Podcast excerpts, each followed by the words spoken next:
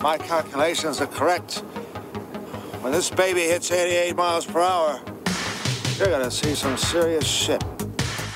They're here. Do you really think you have a chance against us, Mr. Cowboy? Yippee-ki-yay, motherfucker.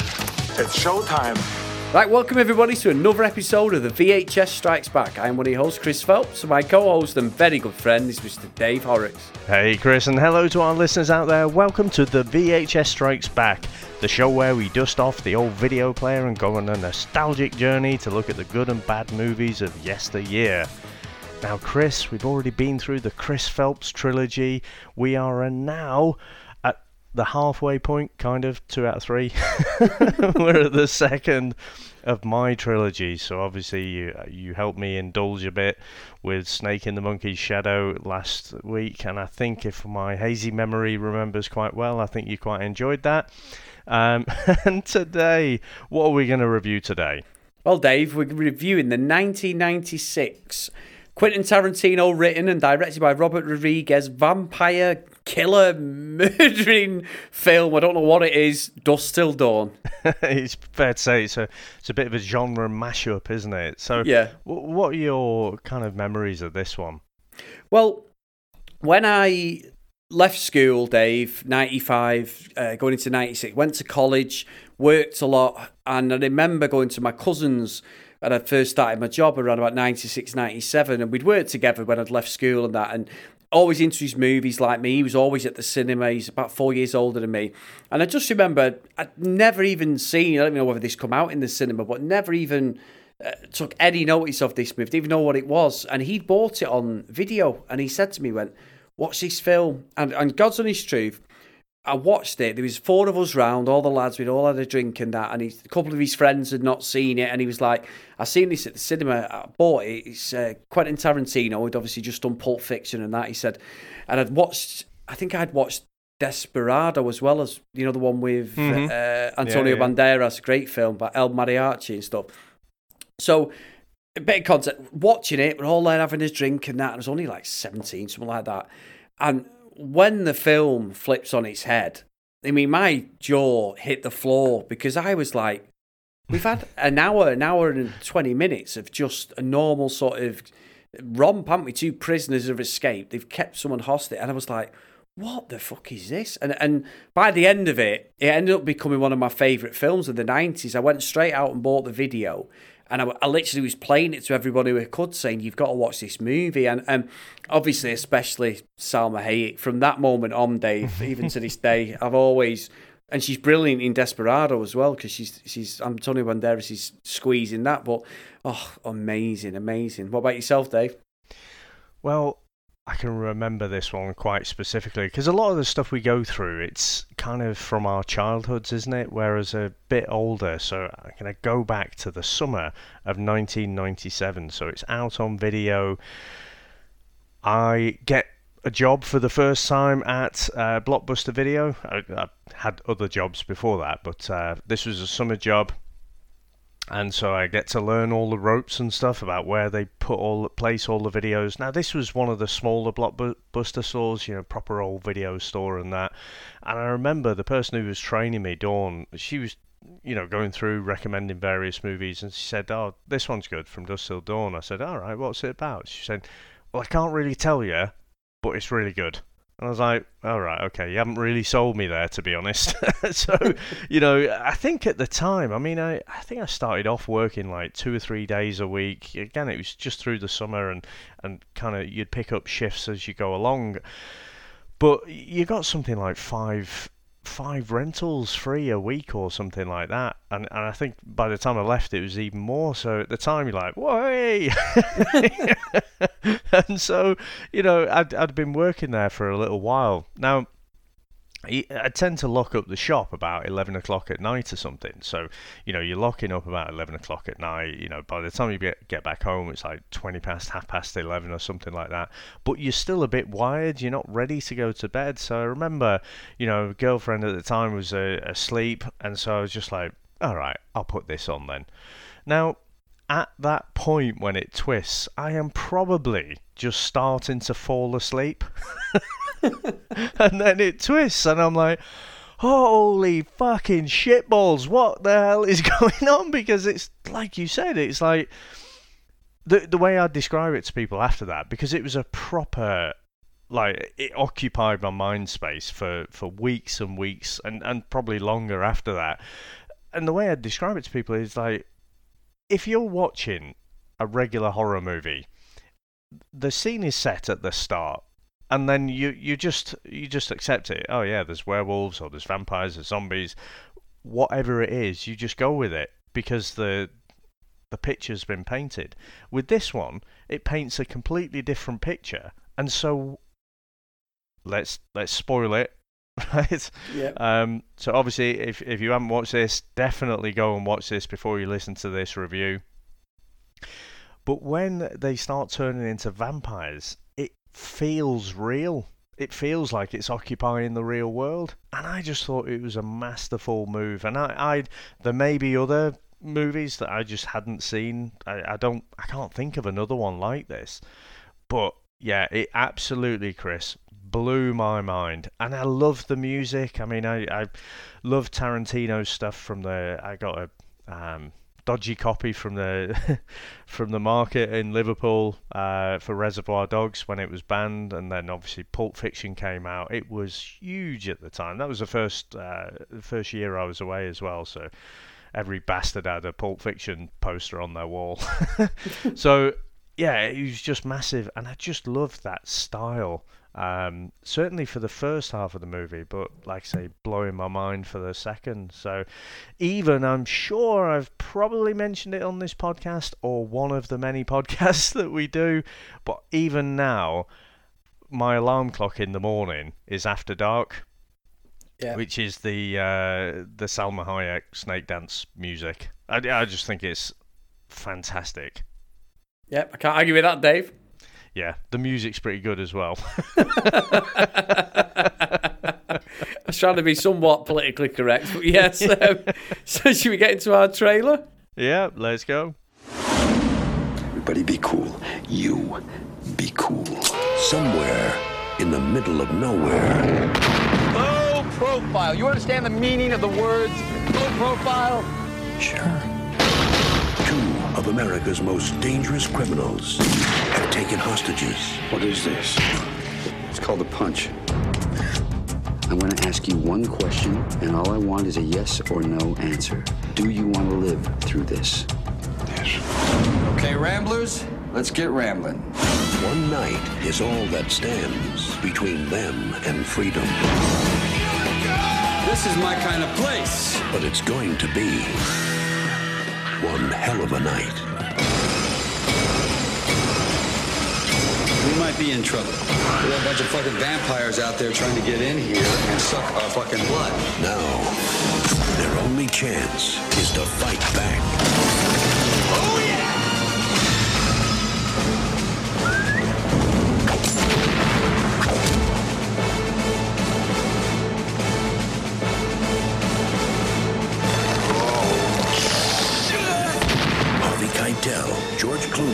Quentin Tarantino, Juliette Lewis, Welcome to slavery. No thanks. I already had a wife. from dusk till dawn. So we open up at the gas station and we're getting some dialogue between the guy who works there and just the local sheriff. Um, he's obviously not too politically correct. Makes a few jibes there about some mongoloid feeding him some dodgy stuff. and then we actually find out the Gecko brothers are hauled up there. Uh, this guy is given the performance of his life in trying to act cool, but then Richie actually blows the the cop, the sheriff's brains out, and all hell breaks loose. Now, what do you make to the opening of this one, Chris? Well, it's funny, Dave, because I have not seen this for must be I reckon about fifteen years. I think it's like what we were saying. It's one of these films where I've seen it that many times. I never thought I had to go back and watch it. If that makes sense. As much as I've always enjoyed it, I've never felt the urge to buy it on Blu-ray or, or even seek it out anywhere. And obviously, because we of what we do and um, different movies that we're going to review over our podcast, it's great to go back to certain movies. And I remember it beat for beat. I, I mean, I think the, the actual cinematography of this is great. And I think what you can see with something like this is you can see even like Once Upon a Time in Hollywood, which came out last year, that there's still a Tarantino influence. I know obviously he wrote this and, and Robert Rodriguez directed it, but this sort of Mexican backdrop, very similar to Desperado. There's loads of mentions within all the films Tarantino does to different parts, all little Easter eggs in this. And I think it sets it up well. I think I think the one thing I've always had a problem with in this movie is Tarantino. Is it, it seemed better watching it this time, but I always remember when I was like, you know, obviously sort of late teens, early twenties, it used to just piss me off in this because I think George Clooney's so good in this, and Tarantino, I know he's playing this sort of obviously a bloody sex mate, uh, sex bloody thing, you know, you know what I mean, sex offender and stuff. And he's not right with him, completely unhinged. But it always sits weird with me at the start, and and but the dialogue between the copper and the guy behind the bar or behind the, the till was very weird at first, and then when he just goes for him. It's Tarantino 101, this sort of thing, Dave. It's just dialect and, and dialogue that just doesn't mean anything. It's just uh, like a nonsensical thing, but that's Tarantino sort of style. And I, I think I think it's it's good, but like I say, Tarant, uh, Tarantino himself as an actor, I just don't think he's very good. It's funny you say that because he does get slated for his acting, and he got a Razzie Award, I think, for this for worst supporting actor. I don't see it. I, and I don't know if in my mind I'm just forgiving him because it's Tarantino. I mean, he, he plays the same character, but again, I kind of. The first time I saw him was when he, I didn't know he was the director. But in Reservoir Dogs, when he's going on about like being Mr. Brown, it's like I don't want to be Mr. Brown. It's Mr. Fucking shit. You know? Yeah. It's just I, I just kind of thought that was quite a funny line, and I, I just liked him. So for me, he's Quentin Tarantino playing Quentin Tarantino. He's just on the screen. He has this different name. So Yeah. I, I I don't know. I don't see him as a really poor actor. You know, and we've seen some pretty poor acting, haven't we? So- Oh yes, David. Yeah, so he's better than a lot of the stuff that we've seen. I do think, though, I mean, this was Clooney's big kind of uh, breakthrough, wasn't it? You know, he was massive on ER at the time, but that was still in the TV space, and this was his big starring role in the movies. But yeah, I just love that line where he's like, "Everybody be cool, you be cool." exactly, David. Awesome.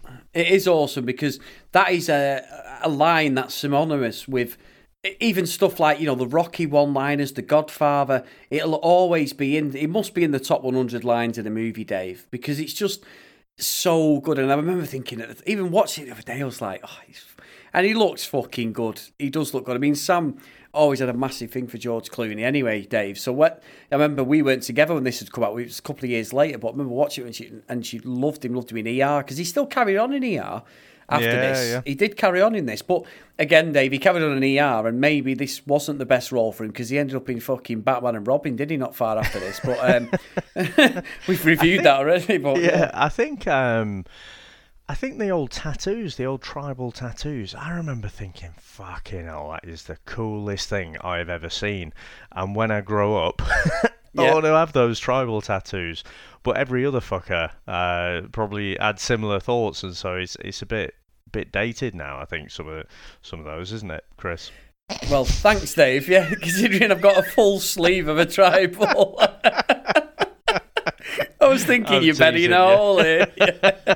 No, but I'm the same. I, I genuinely always wanted that them the tattoos on his neck and that. I always think he looked proper cool. And when he takes his jacket off and that, it, I used to think, oh fucking hell, I've got. one." And I didn't get him because of Clooney at all. I, I, it was actually a cover up on a poor tattoo. I had ended up with a tribal tattoo, but but yeah, it, it was very cliche around the 2000s, early 2000s. But yeah, I think it starts really well. I love the music. The music's great as they drive off from the 7-Eleven and they've killed everyone, and they've got like we see this little shot of like um inside the, the the hood of the car, and there's a woman there, and then they end up at this motel, don't they?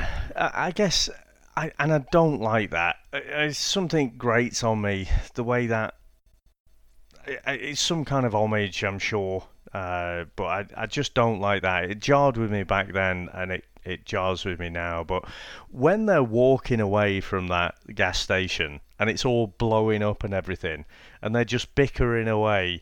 You know, I, I just thought it was fantastic, and and again, you can kind of see this dynamic building up between the Gecko brothers. So, you know, the only reason they kill the sheriff and then they've ended up killing the guy behind the till. I assume the young girls got away, maybe. Um, but he's like, yeah, I saw him. He said, help us. And he, when he Yeah. got shot and he's behind the counter, he's like, I never said help us. But you're not sure, are you? You're like, did he? Because the camera was on the sheriff a lot of the time, so he might have done. But um, you know, there's something suspicious about it. You've definitely got this big brother, little brother thing, and there's something not quite right about Richie, who takes a bullet to the hand as as part of that whole interaction. Yeah, and, and it's funny, isn't it? Because watching it now, at the time, I thought this was like this massive production movie, absolutely. But you watch it now, Dave, and there's some proper shonky effects in this, isn't there, and stuff. I know it's 96, we're going back bloody 23 years, but, or 24 years, sorry.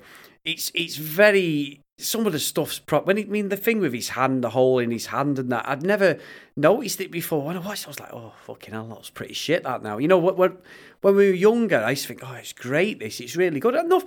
I, I enjoyed the movie. I enjoyed it a lot. And I, as I mentioned about Tarantino, he always pissed me off as a kid, but he didn't necessarily piss me off as much now because I think his portrayal of a, a sex offender is pretty much bang on, Dave. This sort of warped sense of like, well, you know, she was trying to escape or whatever, and he, he obviously kills that woman, doesn't he, and, and mm. rapes and everything. And Seth comes in and he's like, "The fuck have you done? What have you done?" And we get little flashes, don't we? And it, it's Masterful, as far as I'm concerned. The way that sort of flashes yeah, and you get all the blood and everything, and the way Clooney is acting his arse off there. I, Yeah. I just think, I think when I was watching it as a younger chap, I think I, I probably liked the second half of this movie more, but watching it now, and this is one of those that that I don't think I really had to rewatch. I did anyway, but I, I pretty much remembered it beat for beat. But actually thinking about it, I was I was thinking I, I think I like the first half of this more, just because again, like like we said with uh, Once Upon a Time in Hollywood. I know we didn't review that, but I'm sure we talked about it at some point. And you just get these these scenes where there's not a lot going on, but the whole thing has just got room to breathe. And it's something that the first half of this movie does feel very Tarantino. Now, I, I believe it, it's not the case where he. Th- there was a rumor that you know basically Tarantino did the first half, and Robert Rodriguez did the second half. It was actually a guy. It was a makeups guy called uh, Robert Kurtzman, who came up with the original concept, and he got Quentin Tarantino to write the script as part of a favor for doing the cutting off the ear scene in uh, Ah, Reservoir right, Dogs. And right, so it all kind of meshes together.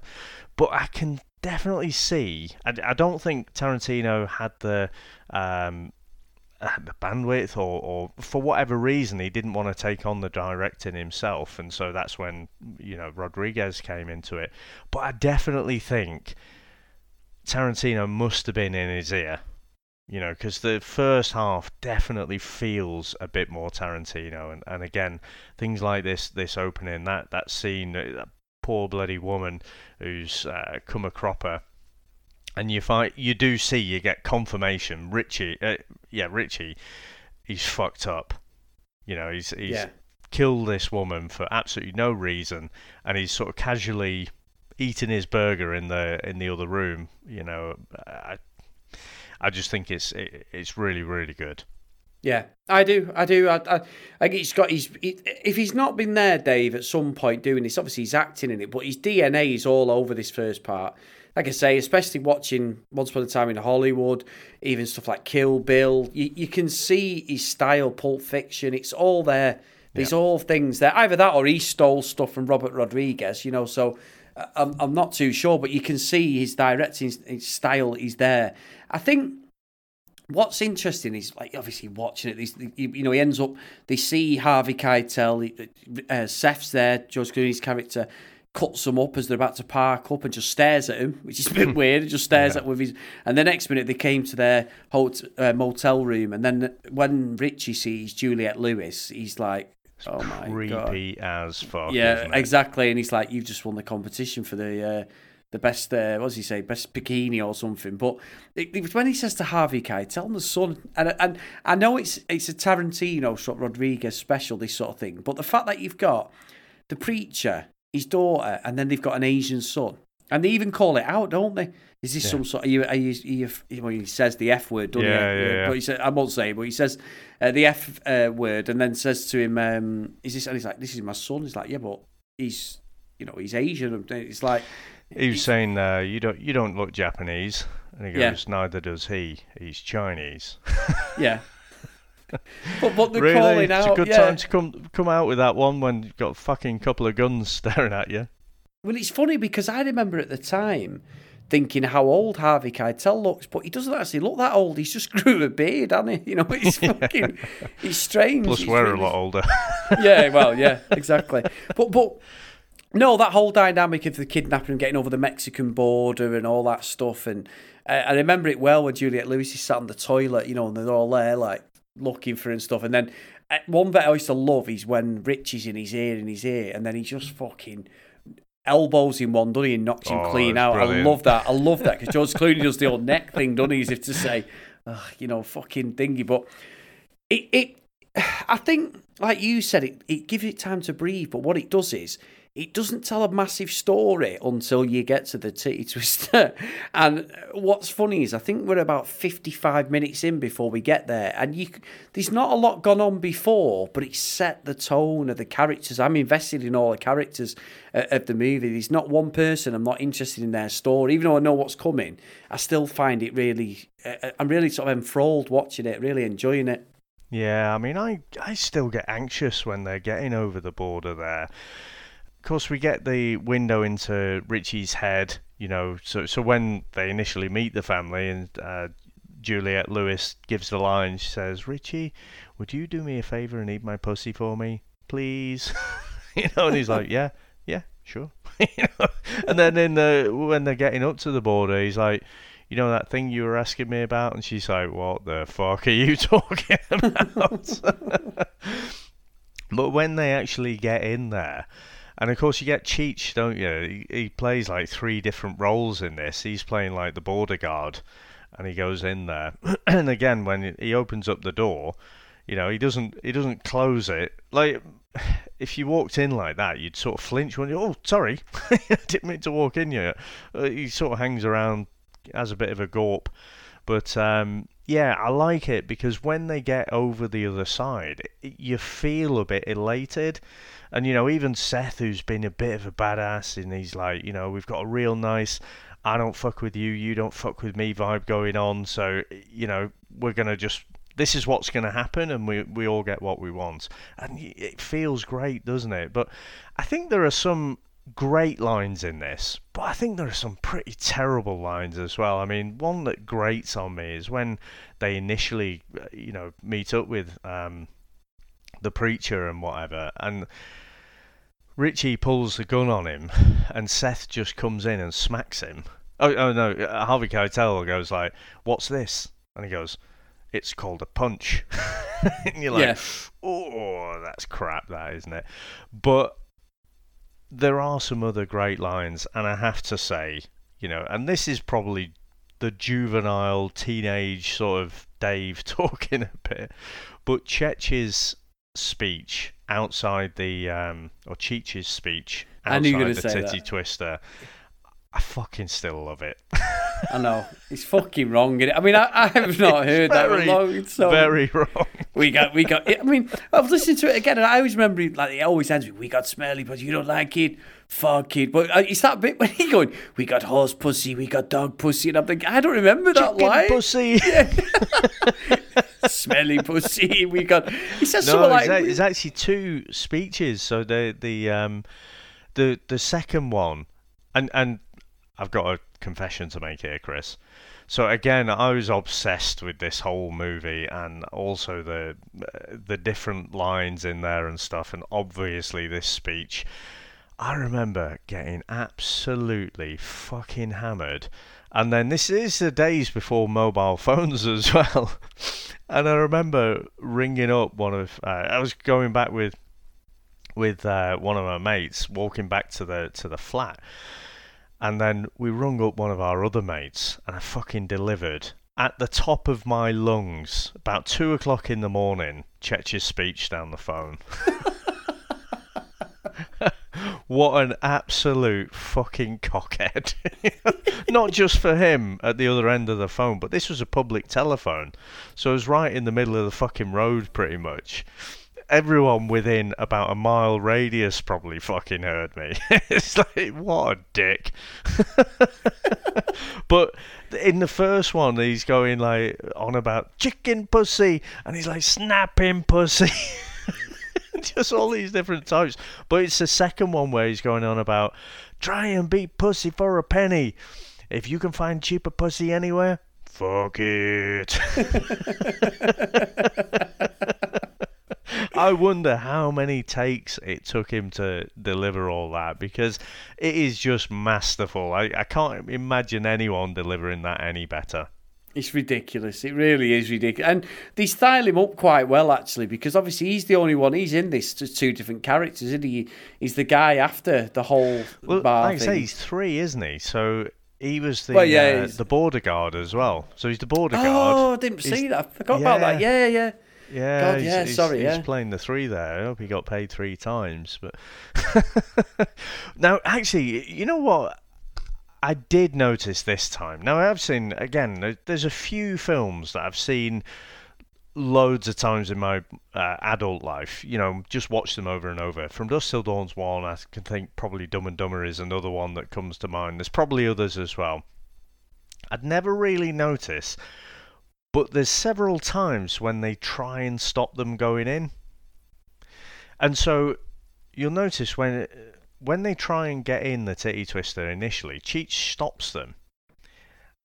You know, and he's like, "You can't go in here," but then he beats the shit out of him, and you sort of think he is actually trying to stop him because it's just supposed to be truckers and bikers only. You know, those are the easy pickings. Those are the ones without families and stuff, and they can just go and disappear and no one gives a shit. And I'd never noticed it before how he tried to stop him. Yeah, yeah, yeah. Because that's obviously when he chins him, it leads him in, and then even at the bar though, Dave, he's the same. That's what I mean. So Yeah, yeah. second time they're like, look, you shouldn't be here. Go away. You know, and they're actually trying to stop them. So uh, multiple times there they could have got away with it, and so uh, yeah, I I mean, look, Dave. I know you said the start of the movie was probably your favourite this time. The best bit of the movie is the fucking middle bit for me, and it always, always will be. Even you know, twenty five years later, when I first watched this movie, Salma Hayek, Dave, is absolutely amazing in this. Amazing, and I know she'd been in Desperado, I think, which came out before this, but it might come out after actually. But this is, oh my word, sensational, Dave. Sensational. I I must admit, so even, I mean, let's face it, you know, I was late teen, early 20s, whatever. Uh, actually, I think early 20, I think it might have been actually 20 when this came out. Yeah, would have been 20. Um, so when it, even when they just walk into the titty twister and you've got all the strippers all over the club and stuff, I'm just like, sign me up. Yeah. Um, but yeah, when she comes out, she looks absolutely stunning.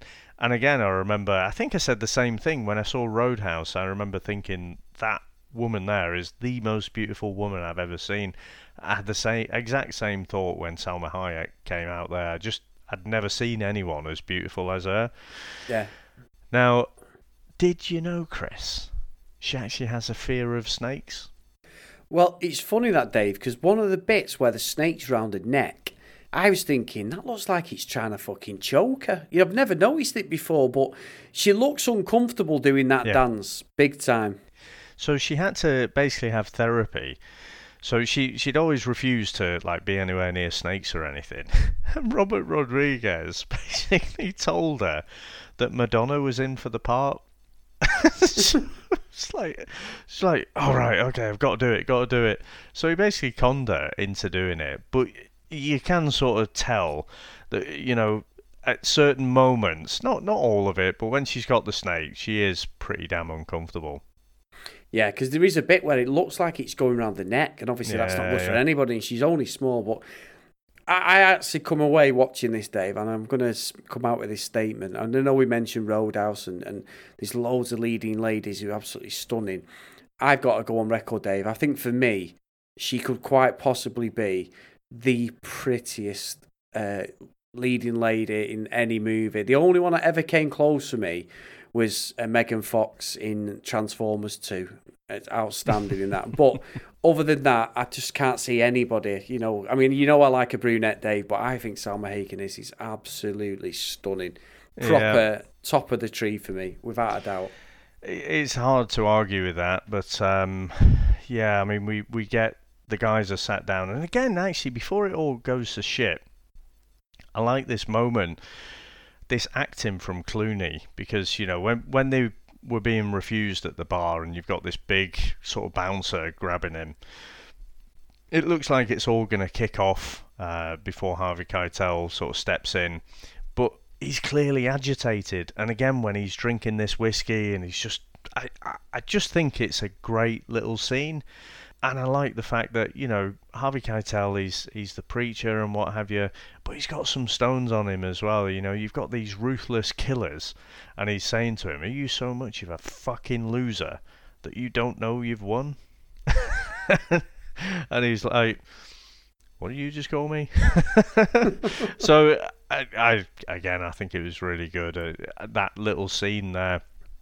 But of course, it all starts to turn, doesn't it? Because Cheech wakes up, you know, uh, after being knocked out, presumably outside, and then they they basically say, uh, you know, these guys beat me up, this fucker broke my nose, and what have you, and then. Uh, one of them plants the uh, the knife right in Richie's already injured hand, Yep. and then they they shoot all these bouncers who kind of came up, but then all Salma Hayek, uh, what's her name, uh, Santanico Pandemonium, Yep. uh, she suddenly turns, doesn't she? Turns into a fucking vampire and starts biting the crap out of Richie. Yeah, and and I think at that point, that's what I said to you. My jaw was on the floor. I was like, "What the holy fuck is this?" And I remember turning around to my cousin, and there was four of us watching. All three of us turned to him and went, "What the hell is this?" How? Because I'd never seen a movie at this point where you got such a U-turn, Dave. There's been plenty since it, and I'm sure there's probably ones before it that we've never seen. But to to have such a two completely contrasting movies to this was unbelievable at the time. And I, I just thought it was one of the best things I'd ever seen around about 97, 98. I honestly did. I just, I couldn't get enough of this movie. But even watching it now, it's funny because you've got like the sex machine guy. I've had that just before. He's got a fucking a cock and balls gun on. That guy It's from. Desperado, isn't it? Yeah, he's from Desperado, and then you've got um, the, the old Vietnam veteran, the big guy, aren't you? And he's there, he's telling stories and that, and uh, he's obviously someone not to mess with, and and I, I think it's it's he's called Frost actually, Fred Williamson. He's in quite a few yeah, films, Um, but but I think when I watch it now, it still looks really good. But there's loads of times when people can get killed. It's a bit like a karate movie because Clooney in that has got his back to loads of the vampires and not one of them attacks him at all. I mean, it doesn't matter, but fucking ridiculous. I really enjoy it, and obviously it's a, a genre mashup. Like say, first half it's like Tarantino movie. Um, second half it's just like a, a horror movie of some some sort. You know, it's not it's not really gritty. It's not really real. You know, a lot of the creature design it, it's it's so out there, isn't it? It's, it's not like watching I don't know The Ring or something like that. Something that looks genuinely creepy. You know, I I just think I I can't think of another film that has done this kind of thing. I'm sure No. there must be. I just I just don't know one that is that just literally does a 180 at the halfway point and then just becomes a diff- completely different genre of film. Exactly. No, no, I, I totally agree, Dave. I think you're so right because it takes you down a path one way, and then it's like the old game, computer game Outrun, where you you played. You know, did you ever play that, Dave? Where you'd Oh, yeah, you'd, yeah. ra- you'd race so far, and then you get to the point where you were getting to the end of the checkpoint. You could go left, the easy way, or right, the shitty way, and it sort of takes us left for the whole movie, and then goes, "Hang on a minute, fuck it, let's go right," and it just. it- It's. I agree. I think I've never seen something eh, because it feels really like you've wasted an hour watching this thing. All you're doing is building characters, and then it just turns into a fucking vampire slasher movie, like an absolute, like a computer game, really. It just because it reminds me of a game came out a couple of years later, Dave, sort of around about the mid 2000s, 2003, 2004, maybe, called Left 4 Dead. And uh, that was Oh, not. yeah. It's not like completely. It wasn't like they were setting a bar, but basically, it's basically four people in a team, and you can squad up and that, and you're just against the relentless thing of like zombies and vampires and stuff like this, and and that's where I think stuff like that took influence from this movie. Mm-hmm. However, I've got to say, watching it now, it, it's brilliant, and some of the fighting's really good because it just takes it completely. There's nothing's been taken seriously. But the one thing that always like bugged me watching it, even when I was younger, was so they've killed loads of vampires and that, and then George Clooney it goes to get Seth goes to get his brother Richie and takes all these bodies off him and body parts, and he's there, and obviously he ends up turning then, doesn't he, and becomes this big monster. There's there's continuity. There's something wrong with the continuity in this, but I don't know whether knowing Tarantino, he's done it on purpose because they make it into a B movie because he did this in Once Upon a Time in Hollywood. These things he's left in on purpose that continuity wise make mm-hmm. no sense. It's when they're all grabbing him and, and like that guy goes to kill him, sex machine, and he's like, "Get your fucking hands off me, it's Yeah, my yeah. brother." And he's got this massive head, a bit like the Emperor out of uh, Star Wars, where he's got this super massive bulbous head. But then it, it flicks back to him, and he's just got normal hair, but with his normal head with a little teeth. I don't know if you've ever picked up on I that. don't know if that's kind of is that bad continuity. I've always thought it has been, but is it just how Seth sees him? It could be. It could be. I, I'm, I think I'm being a bit of a movie apologist there. I think it just looks shit. It look no, it, it looks shit, but in the same respect, having known, it's hindsight, it's a wonderful thing. Having watched Tarantino's movies since, there's always something that just continuity wise never makes sense. And I know he likes to leave stuff in there, so I'm wondering whether he said leave that in on purpose because it'll infuriate the audience. I, I just knowing how his mind works or how we think his mind works, that just for me in my head to sort of compute it, that's the sort of little thing he leaves in on purpose, so someone would leave it in a review. It could be like certainly you know having Cheech appear in different roles. You know that that was an old B movie sort of staple, wasn't it? You know all these kind of all these grindhouse movies. Yeah. And so it it could be. I don't know. It it just it, it does look poor to be honest. Um, but yeah, it, when he wakes up, because they think they've won, don't they? And uh, it's like, uh, I love you too, Seth. but I think you know we've spent time with all these characters. But it's interesting how you just have these random patrons who, who become kind of heroes as well. Like you say, old Frost and Sex Machine, you know, it's all a bit comedic how they fight. I guess what, and and I still love this movie, I will still watch this lots and lots of times. I guess what I was thinking now, sort of critically, it's a bit weird, not because it goes from a Tarantino movie to a horror movie, it's the type of horror movie. If you think about it, in the first half, there is some real disturbing shit in there, isn't there? And there Yeah. aren't many laughs. I mean, the, the um, one of the things is obviously when uh, Seth knocks out Richie in the, in the shower to keep him quiet. Um, one of the bits that I really like is where where they get to the motel initially and there's no one answering, and you get that old bloke coming out. And like, what, what, what the hell you want? Yeah. And he goes, What do you think I want, you mean old bastard? I don't want a fucking room. yeah, yeah, yeah. I love that. Yeah, I love that. I just, I think it's funny, but it's not like laugh out loud funny. But again, with some of the creature designs, some of the uh, um, old Sex Machine, I can't remember what's his name, Tom Savini or something. He's a he's a special effects guy. He was at one of the comic cons I was at a few years ago. Um, you know his facial expressions, particularly when he's turning. You know, it's just it's comedy. It's it's it's like a comedy horror, isn't it? Yeah. And I just wonder if they'd have kept that same tone, you know, to have it being a bit more threatening, a bit less like a kind of comedy um, element, but also, like you say, like a kung fu movie, where you just think, well, practically in this big, wide, open space, because it is just one big room, really, isn't it? And then you've got a stock room at the back where, where they end up hauling up in. But if I'm to be critical, I think they could have kept that same tone, you know, kept it really dark, really disturbing, um, rather than playing up the comedy. I think. Yeah, yeah, I get that. I get that. I think you were saying about something that makes you laugh. I'd say one thing I've forgotten, even now, it's stupid, but is when they turn to vampires and we've got fucking Tito and the Tarantulas playing, and then his guitar's a human. fucking stupid. They, they keep going back to it though, don't they? I mean, it's like you know, when they when they go out, they they just combust.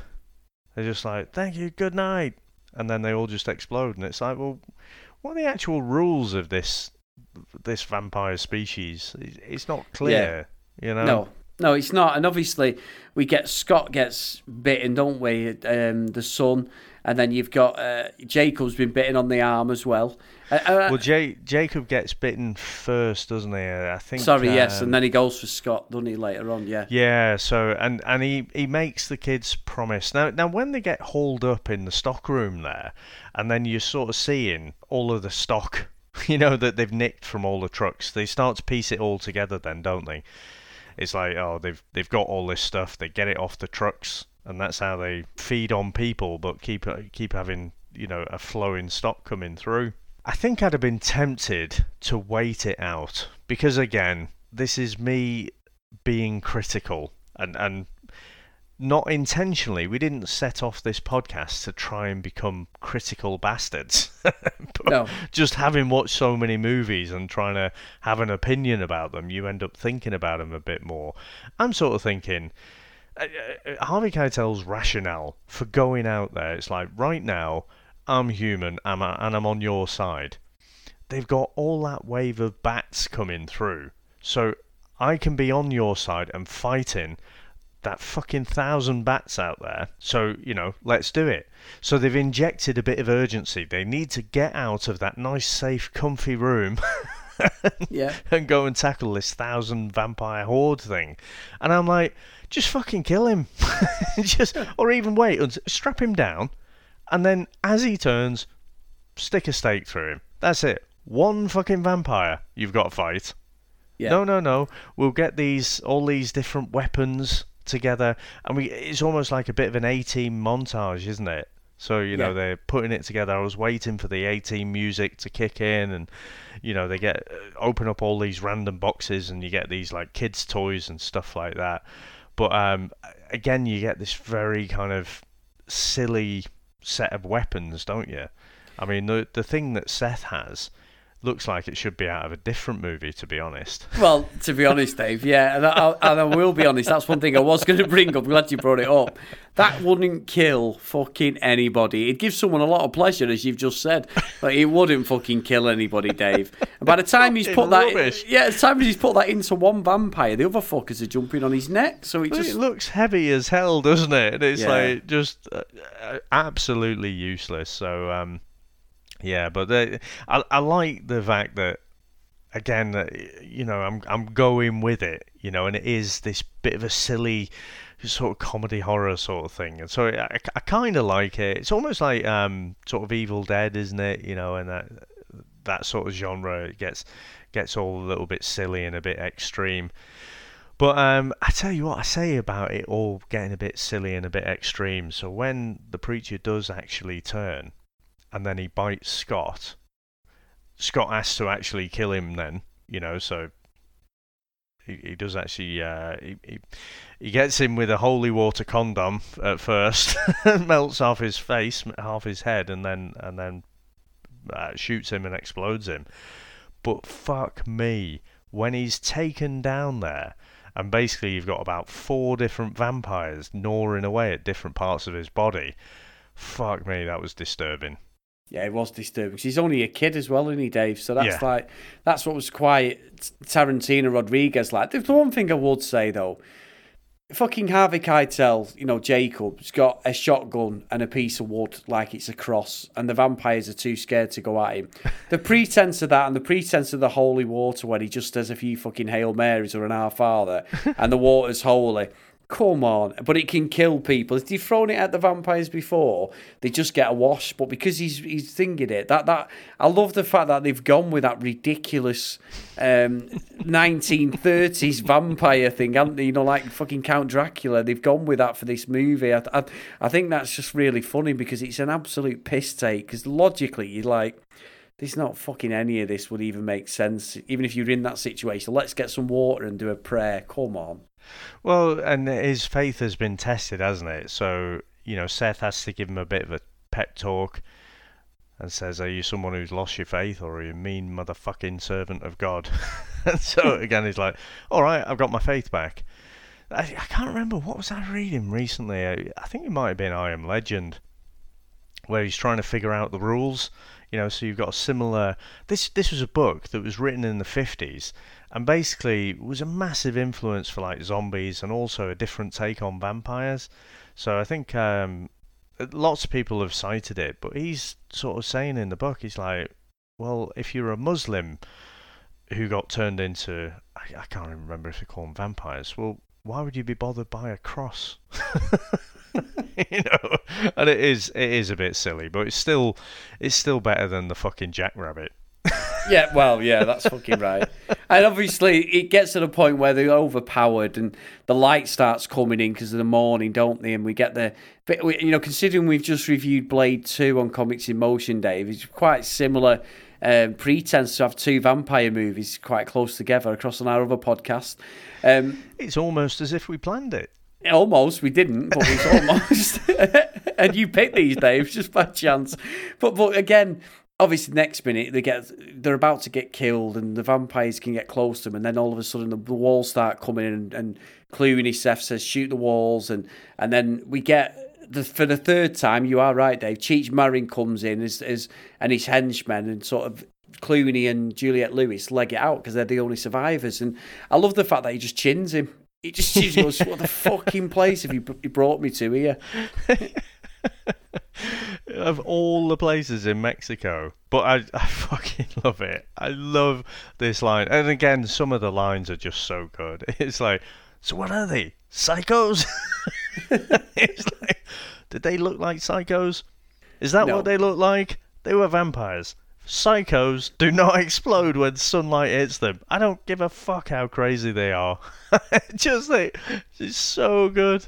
I think I think one of the things watching it now, and it is good. You're right. One of the things now watching it is why did nobody, and I mean nobody running these businesses, think why the fuck's my truck not here? Where's my truck gone? Where's my employees gone? This whole pretense of the whole movie about you know they nick stuff off bikers and truckers and that. It's like, but it's a graveyard of trucks. We can see that. But yet nobody's questioning where any of the stock's gone, and they've supposedly got away with this. So surely, and I'm thinking fourth dimension now, Dave. I know it's stupid, but surely he sends them to this place, Cheech Marin, his, his new character. But surely someone will be like, you don't go to that place, you never get out of there. But no, he sends them to the Titty Twister. It's just that whole. Carlos. Yeah, there's a big plot hole there that you've just got to overlook, I think, really, more than anything. Yeah, I mean, I, I- again, it's a mind fuck, isn't it? Or, or it was for me when it first panned away. And you know what? I probably, I, I think the first few times, I didn't even clock on what I was seeing at the end. You know, the whole Yeah. kind of Aztec temple kind of thing with all of the different trucks, sort of uh, just shoved down the the the cliff and what have you. I, I'm pretty sure by the time it gets to the end of the movie, like right, okay, I'll make a cup of tea or have a beer or whatever you're gonna do. So um, yeah, I remember though the first time I, I noticed it, and it's like whoa. and again, I I think you're right in a um, in a well tracked system where you know where all your trucks are gone, I think there might be a little bit of an implication that not all of these trucks are, and their cargo are all kosher. Yeah. So you might have a lot of things going back and forth, and even if they do disappear, well, that might just be part of the business. Dave, don't even try and sell me on that. But anyway, yes, yeah, you're, you're right. You're right. It's not the most watertight, but uh, No. no. There's like you say, there's a few things, especially in the second half, when they just throw out the rule book. It all just gets a little bit silly and like. You know, I, I know you said about it's comedy where he's playing the guitar with the torso, but I'm looking at the strings like there's no way that's making a sound. No, no. And how's he strung it up so quickly? But anyway, I know I, I just think the same.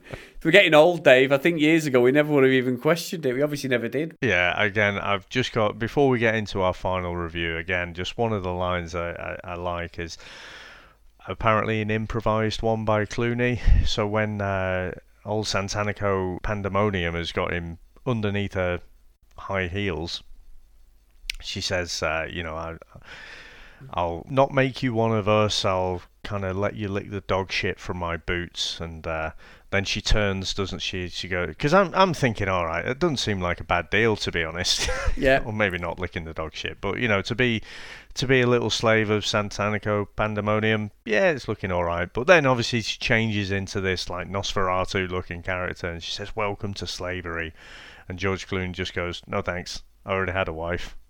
Yeah, yeah. I was laughing at that. I was laughing at that. That is good.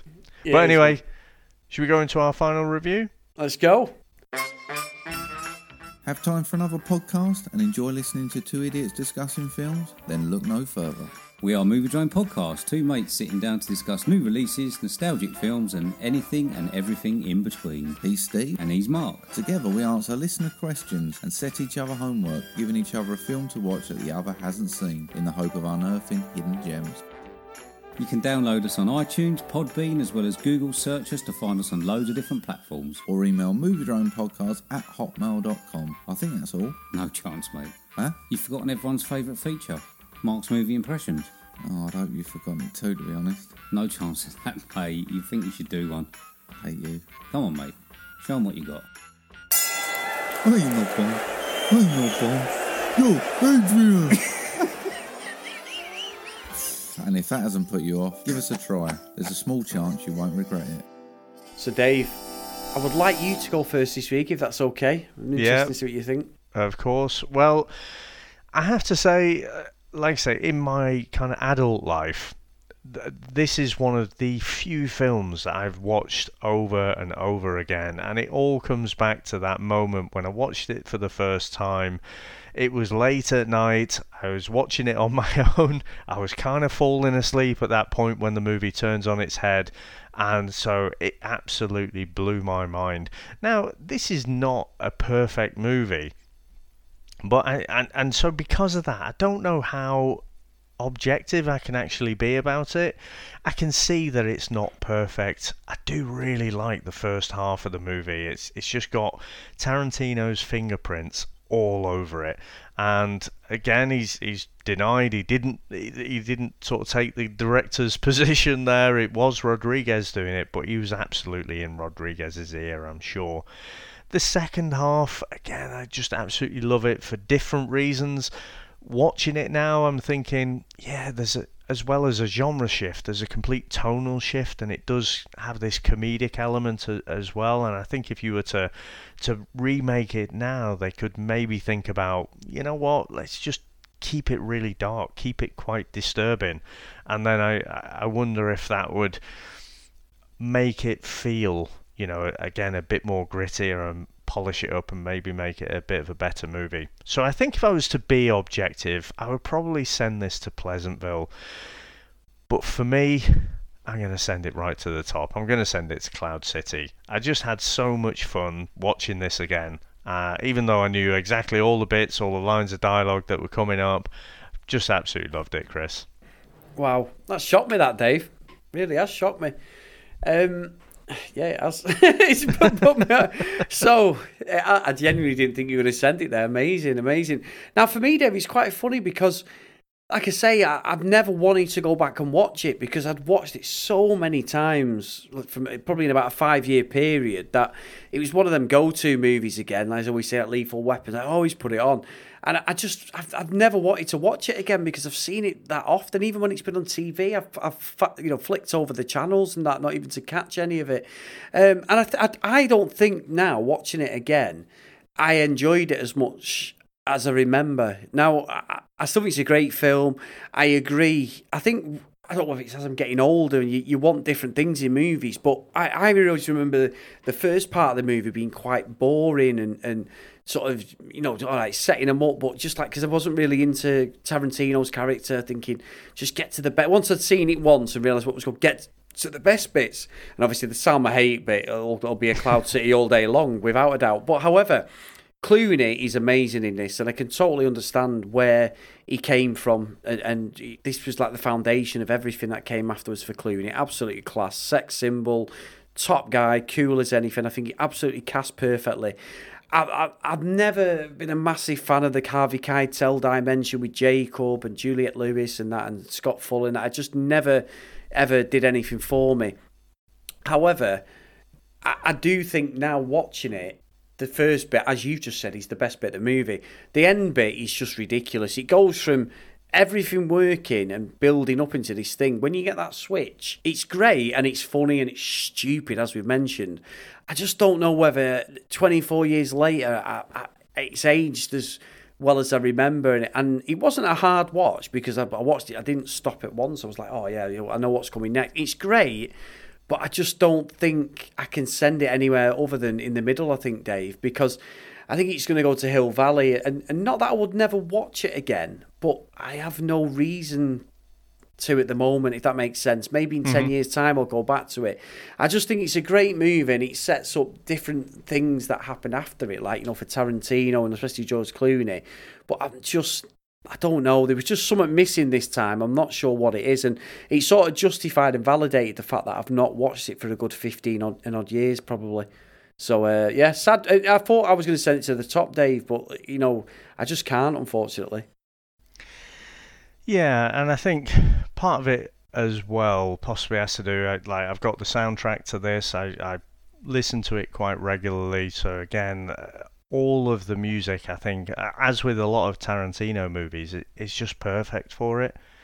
And so because I'm always going back to this album and listening to it, I, it it's never that far away from me, and so again I, I can see its faults but I kind of I can be that apologist for them. But like I say, I, I think it is. I am being a bit subjective to that.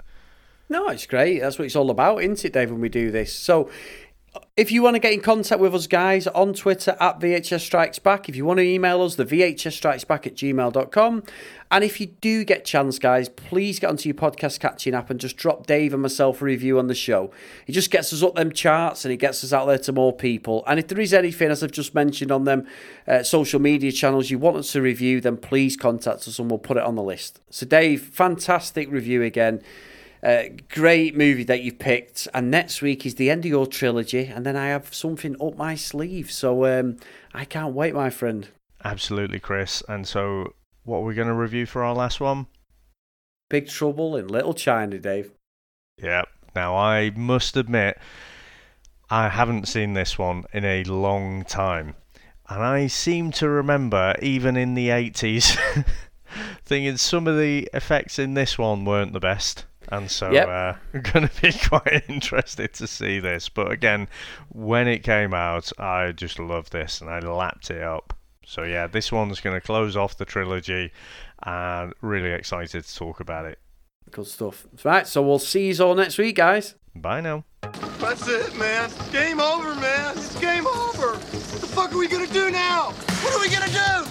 Maybe we could build a fire, sing a couple of songs, huh? Why don't we try that? We better get back, because it'll be dark soon, and they mostly come at night. Mostly. I'll be back. That's odd. We came, we saw, we kicked its ass. Wax on, wax off.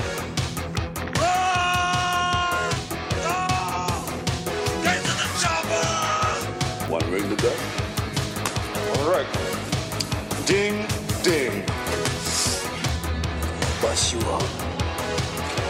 Go for it. Well, here we go. Ain't so bad. Ain't so bad. Ain't so bad. Ah, come on. Come on, ain't so bad. You ain't nothing. Come on. You must be crazy or something. I'm crazy. You just a stupid yeah, fool. Yeah, maybe you crazy something. I ain't breathing heavy. He's a fool. He's stupid. I see you in six months.